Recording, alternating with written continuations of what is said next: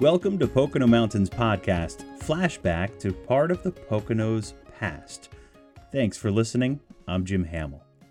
We have been tapping into some episodes from our first season, and this one is timed ahead of some important events and milestones for some of the organizations and groups featured in this episode, focusing on Monroe County history, including Quiet Valley Living Historical Farm and its two weekends of Farm Frolic the last two weekends in May.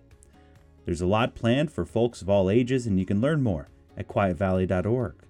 Meanwhile, the Monroe County Historical Association celebrated its 100th year in 2021, and it has lots planned this year as well. More on both organizations in just a moment. The Poconos is a year round destination for millions, and with 2,400 square miles of mountains, forests, lakes, and rivers, with iconic family resorts and historic downtowns, it's the perfect getaway. You can always find out more on PoconoMountains.com or watch PTN, the Pocono Television Network, streaming live 24 7. That's at PoconoTelevision.com. Thanks for listening to Pocono Mountains Podcast. We'll have a new episode each week highlighting lots of the fun things you can experience while you're visiting the Poconos. Subscribe and leave a review and or comment on whatever platform you listen. Now back to the episode and Chris Barrett at the Stroud Mansion in downtown Stroudsburg, visiting with Amy Leiser, who oversees the Monroe County Historical Association. Then Chris listens to some native music from the Cheyenne River Sioux tribe at the Pocono Indian Museum. And lastly, Ashley time travels to the Quiet Valley Living Historical Farm, all places where Monroe County's history lives today.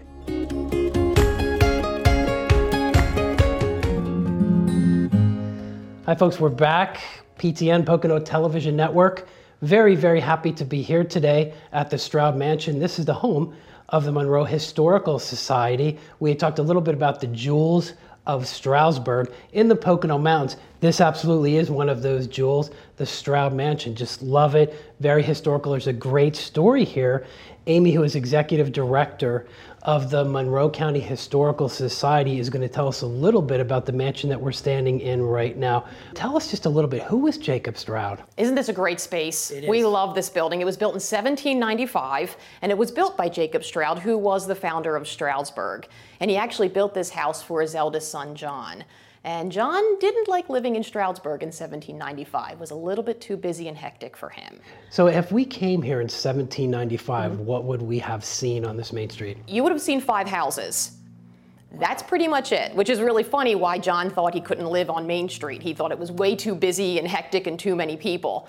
So Jacob Stroud actually built another house for his son and Jacob's next eldest son, Daniel, moved into this house. And that's who we focus on here at the Stroud Mansion because Daniel was able to live in downtown Stroudsburg with all of its five houses. So, one of the things that I remember when we had talked previously, which fascinated me, is how this house was built to observe something. Can you tell us that story? Yes, that's neat. That's a great story. When the Strouds were setting up the town of Stroudsburg, they said that all buildings, churches, houses, whatever on Main Street have to be set back 30 feet from the road whereas the Stroud mansions can be right up against the road.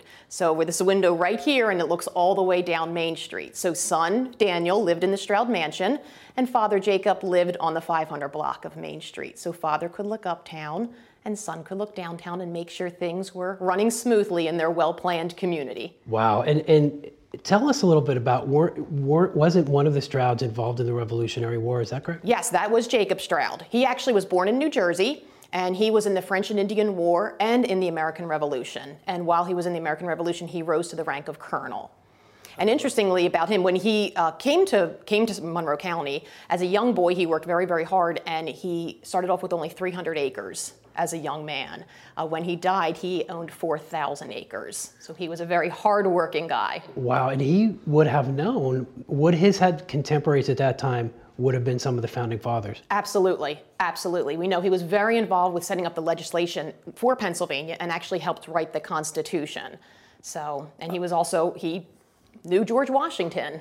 Well, how do we know that he did know George Washington? Well, we are very lucky. One of our prize artifacts that we have here at the museum is an invitation from George Washington inviting Mr. Stroud to come to his house for dinner. And it must have been during the first year of George Washington's presidency, using other invitations, and they were able to be dated. So when you see the invitation, you'll see it's just, it's very, very interesting. Very simple, very, very simple. Wow, that's amazing. So at that dinner party, I guess, is, and that would have been when the presidential mansion was in Philadelphia. Correct. So correct. he, some, um, Hamilton could have been there. Jefferson could have, any of them, correct? Absolutely. Absolutely. So that's a, that's a great story. Tell us a little bit about how the mansion itself was built here in the mansion we're in right now. It's something about the room we're in. Right. This is the Stroud room. This is the first room that people come in when they take a tour. But there are four floors of exhibit space open, and that does include the original colonial kitchen, which is one of my favorite spaces. I think nowadays, when you have a party, everybody kind of gathers around the kitchen. That's the place to be. So I can't imagine what it was like in 1795. That's that's where you know the real history was being made and all the, the town gossip was being had. That's a real that's that's a must see when you come here. But to kind of I would love to stay back in the 17 and 1800s, but to come into into uh, where we are at today. When a guest comes here to the mansion, what specifically do they see on all the floors? That we have a whole variety of topics for people, and we really want to cater to everybody's interests. We have a toy room that features an, an old dollhouse from the early 1900s, as well as a Lego display for some of our younger guests, because Legos are pretty hot right now. We have a medical and medicine room. I said the uh, colonial kitchen. We have a textile exhibit, an early bedroom, which is a lot of fun. It's up on the third floor. Um, so people really kind of get a feel of what life was like in Stroudsburg and really all of Monroe County. So if somebody wants to um, visit the mansion right now and the museum, or you you have a website, of course. We do, we do. Okay. MonroeHistorical.org. Okay, and they can become a member. Absolutely. We love members. That's how we got a lot of our support from. We have a lot of fundraisers, of course, throughout the year, but our members are really the ones that really help drive us and direct us as to what we want to do, um, how we can better our uh, organization, more exciting ex- events and exhibits. And uh, the other part of this organization is the library, the genealogy library. So we have a lot of people that join that are tracing their family roots, and that's always fun to help them do that too. So it's their their personal connection to Monroe County history, which I think is very important. So that was the fascinating piece for me that there's so much genealogy record here just from Monroe County, correct? Correct. Yep. So if somebody wants to do the uh, get involved in their genealogy, if they originated here or maybe even not, they could find a lot of those records. They could, absolutely. I mean, census records, things like that, you can find online, but we have a lot of original documents that are not accessible on the internet. So um, I always find it too interesting that people do a lot of research on ancestry, and that's wonderful, but then they take that information, then want to verify it. So they come to us for the original church doc- documents, excuse me, things like that, baptisms and, and records like that. So That's that's really interesting. So in the few or the minute or two that we have left, what would you want our folks watching to know about the mansion itself or the Monroe County Historical Society? Well, we have been around for almost 100 years. We're going to be coming up on our, our century of collecting. And I would love everyone to come and just see the mansion, see how beautiful this house is, and really uh, make a connection with some of the artifacts that we have. There might be some artifacts that you recognize from your own childhood that are on display. And this is really, thank you, Amy, so much. Sure, This is really a, a really awesome place to explore Monroe County's history. And as Amy had highlighted, even some of the early history of the United States and how this town was formed and really kind of where we are at right now. Hi, everybody, back again on the Pocono Television Network. Really, really honored to have with us Delwyn Fiddler. And Delwyn and I met a little while back. He's just an amazing resource for the Native American history within the Pocono Mountains. And actually, the word Pocono derives from uh, a Native American word, which is uh, uh, river between two large mountains. Now, we have a lot of mountains within the Pocono Mountains, but I'm going to let Delwyn just tell us a little bit about his heritage and his ties to the Pocono Mountains. Delwyn, it's so nice to have you here. Oh, it's awesome to be here. It's an honor to bring forth the stories of our ancestors. Um, I'm Lakota from South Dakota, um, but currently the into is a, we follow the buffalo, and all the uh, relatives came from it. We begin in time of the early days into now, and I was going to make that connection with everybody to education, but also bring the past together to modern day understanding for the people to have that bridge to to bring to come together. And you and I talked. I, I remember when you had talked about the Poconos having some type of energy, in, and I wanted you to kind of talk to us a little bit about that too, the mountains themselves. Oh yes, uh, coming here is like a home. Uh, I feel really positive here, but also a lot of things that history had taken place here through the trails coming through north and south, west, and east, from from the sea to land, and then all the history that took place here, the Indian, French, and wars, uh, the gatherings that took place of the the beginnings of the, what we call United States. Uh, Declaration of Independence, um, and all the nations, what we call kind of the traditions, trails that kind of return, what we call Trail of Tears um, that went south, that would happen in south, but also happened up north as well to push back the natives that were here at one time as well. So there's like more than just one nation here uh, that kind of go into the north uh, with this area of the Iroquois, you know. Um, but the, you know, um, that nation also has a prominence in this area, but also other nations like myself also still have that finding back to our uh, ancestral lands, but also healing for different places, different times of the year. And you, and you, um, your heritage really relates to medicine, correct? Is that right? And can you tell us about that? That's fascinating. Yes, um, I have a long line of uh, ancestral uh, from chiefs and also medicine men of my nation, the Good Nation, of the White Buffalo Calf Pipe uh, family, and also the medicines that shown from father to son, but also the oral tradition. So today I'm still continuing that with all people, making that bridge with everybody, but also understanding how we're connected to each other, but also uh, the world and the stars above, and how we how we um, being an advocate to how to take care of each other, but also Mother Earth. And then having that medicine with uh, physically, emotionally, spiritually, having that medicine and then uh, having like a medicine pouch here. These different stones represent you, but also the seven chakras, but also there's a different note that we all have. So these medicines will come with what we call a medicine wheel.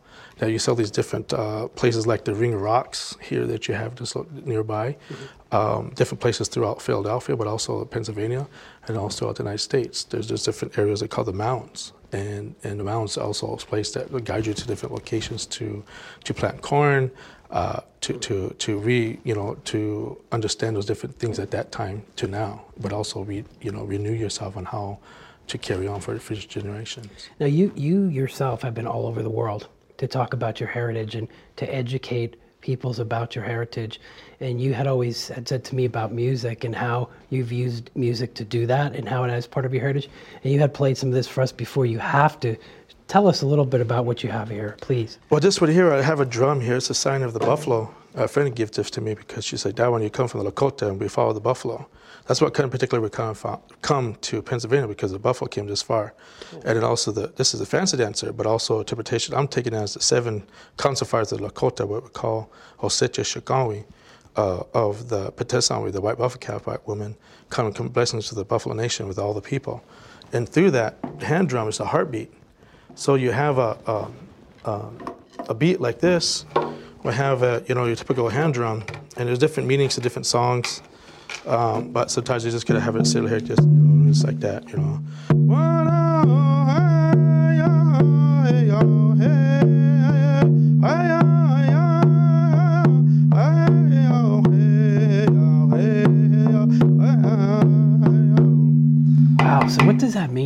It's just a it's a straight song to it's a heartbeat and at different times like when people have like a new baby or whatever is happening within the people's lives and uh, call upon for weddings, uh, different gatherings such as such, you know, to new beginnings and, in springtime, different weather to, to accommodate with the heartbeat.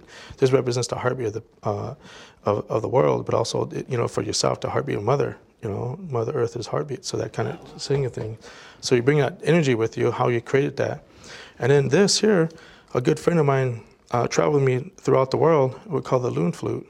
But he gifted this to me and to share. This is like more like Kokopelli from Southwest nations, but they sing such song for sweetheart, for recording, but also it's also education to share that knowledge. I think that's the best way to educate people is to, through education, but also music and dance.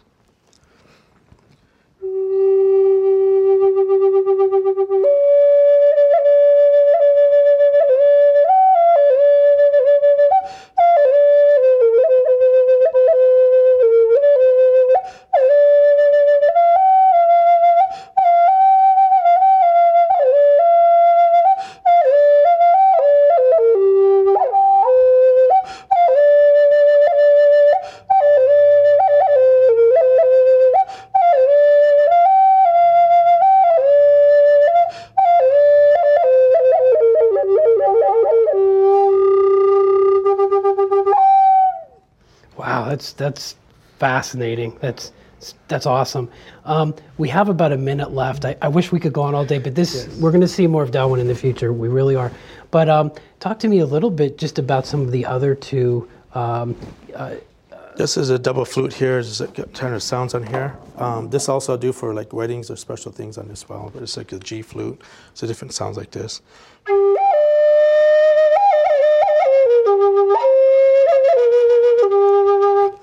So it has a different kind of sound on it. But this one's a double flute double A frame, but it has a different kind of tones. But this one here, I particularly, I like this one. I do it for weddings and special occasions.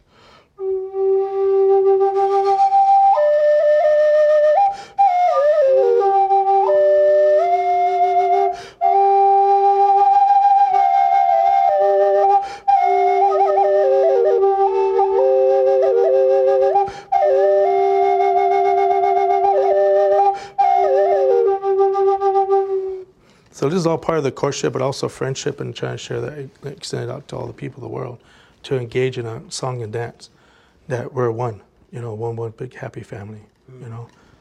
Well, I think we can all take a lot of lessons from that. Delwyn, I want to thank you so much for being here. This has been an honor for me, an honor for all of us, I think, watching here the PTN network.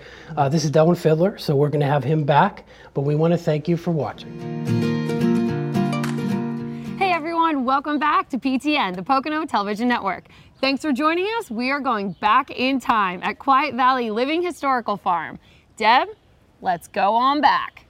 I'm ready if you are. All right. So, first of all, thank you for having us. When we got here, I have to tell you, it is very sobering um, and rejuvenating to come back and kind of experience what was and that you guys preserve it here. So, talk to us about what we can see and who gets to come. Well, this is um, the mission of our nonprofit organization is to preserve uh, Pennsylvania's agricultural heritage, in particular the Depper Farm that's here in Quiet Valley. So folks can come, whether you're school groups in the spring or the public in the summer, and you can see just how they lived. We do a first person interpretation, so that means we're not just saying this is a spinning wheel. Right. This is the loom. Right. You actually see folks who are portraying family members living in the 1800s, yeah. going about their daily chores like spinning, weaving, cooking over the fire, gardening. It's really great. When are you open? We open to the public um, June the June 15th. Yes. Okay. Checking this year's dates in my head. Okay. And uh, then we close Labor Day Monday. Okay. And we have special events um, May, October, and December. Okay, great. And you folks also can have, come out then. You also have kids that are here too, right? So oh, you can we, check out the attire and things that they've done and they do, right? Yes, there's all kinds of old-fashioned fun. Yeah. Uh, everything from throwing a corn dart to uh, You know, playing with a jump rope, old fashioned. I don't think anyone knows what a corn dart is. Any, my kids certainly don't, unfortunately. Well, once they try it, they'll love it. Yeah, yeah of course. They play things like checkers and. Uh, I don't know if you know what a thaumatrope is, but uh, we're not going to show you today. But they'll have to come out. I'm embarrassed and, to say no. Well, they'll have to come out and find out what that is. See, it's educational for all of us. So you have a ton of animals on the farm. Yes, all the animals that would be appropriate on a 19th century farm, like the mule, the draft horses. We have goats, sheep, pigs, poultry, which includes chickens. Right. And turkeys and geese. You have a little bunny. Oh, some we piglets. Have rabbits. Yeah, yeah a little bit babies. of everything sprinkled through. Yeah. I know. So on your tours, um, I was told that some animals were safe to pet Yes, there's usually, we're not a petting zoo, but usually right. there is an opportunity to uh, pet the bunnies, especially, or a chicken, and uh, oh, get to pet the horses on the nose. Aww. And um, so, yeah, there's you, you, won't be petting a pig, but most right. of the other animals, there's an opportunity to, uh, yeah. to get up close and personal yeah. with them. I love that it's educational and also interactive, too. Mm-hmm. That's actually a really good experience, it, right, for everybody. Yeah, it is. We uh, are a actual nonprofit education corporation, so that is our main mission: is um, not just preserving the knowledge, but then sharing it. Sure. Uh, with the public and uh, schools, groups who want to come out. Yeah. Anybody wants to come out, we're happy to teach you something, and you That's can have great. a good time while you're learning. Okay. So last question, of course, as a woman, I have to ask about the fashion. We don't look alike, but we could if I if I put on an apron. You Learn to cook. You could. you could wear an outfit just like mine, an 1820s outfit, the oldest outfit that is um, seen on the farm. And it would be the, you'd have to have the fichu, the apron, the short gown, and the petticoat. And that would mostly complete your ensemble. This is the kind of thing that, you know, folks We would have to see, worn, and right? so we wear it. Very cool. Deb, thank you so, so much for bringing us back in time. I'm ready to get educated. Uh, maybe pet, pet a little horse or a goat. Who knows? Oh, thank you so much, great. Deb. Thanks for, for joining, coming. guys. You're watching PTN, the Pocono Television Network. Monroe County is chock full of history within its borders, from farming to native peoples and to the founders of the communities within the Poconos. Want to learn more? Head to PoconoMountains.com. Thanks again for listening to Pocono Mountains Podcast. You can subscribe to us anywhere podcasts are available and leave a review and or comment. In the 30 seconds, It takes you to click zip. Or just fasten your life jacket. You or someone you love Could be saved from being a drowning victim. Our rivers and lakes are something special. So are the lives we will save by wearing it. please. Please Please. wear it. This message is brought to you by The Pennsylvania Fish and Boat Commission. Delaware Water Gap National Recreation Area. first responders everywhere. Upper Delaware Scenic and Recreational River. We're back. Thanks for listening to Pocono Mountains Podcast. I'm Jim Hamill. Now for a Pocono Mountains Podcast Extra, a story from last year from our monthly program, Pocono Mountains Magazine, all about Quiet Valley with Brianna Strong. Nowadays, schooling is done virtually using the latest and greatest technology, but check out the classroom setting back in the 1890s. For this next story, class is in session as we take you to a place preserving the Poconos past.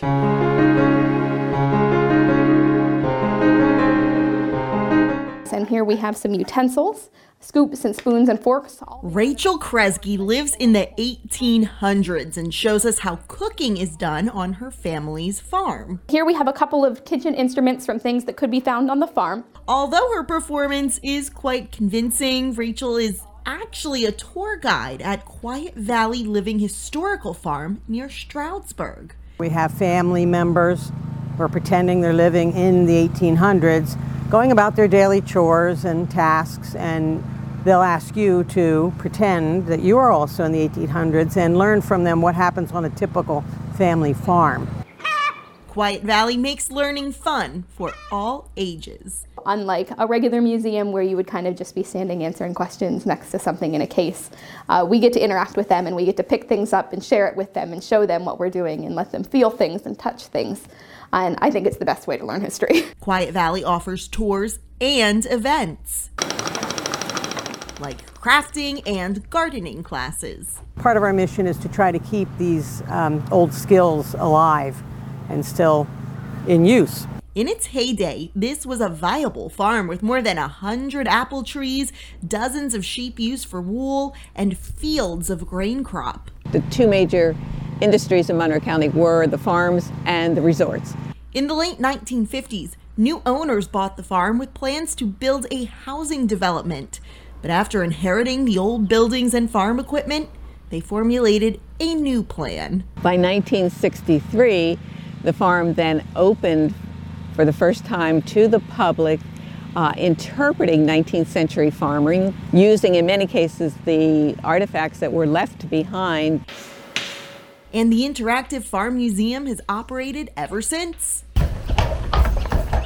Plus, it's still a fully functioning farm with crops and animals, which kids like two year old Colton love. We get to see the animals, we walk through the gardens.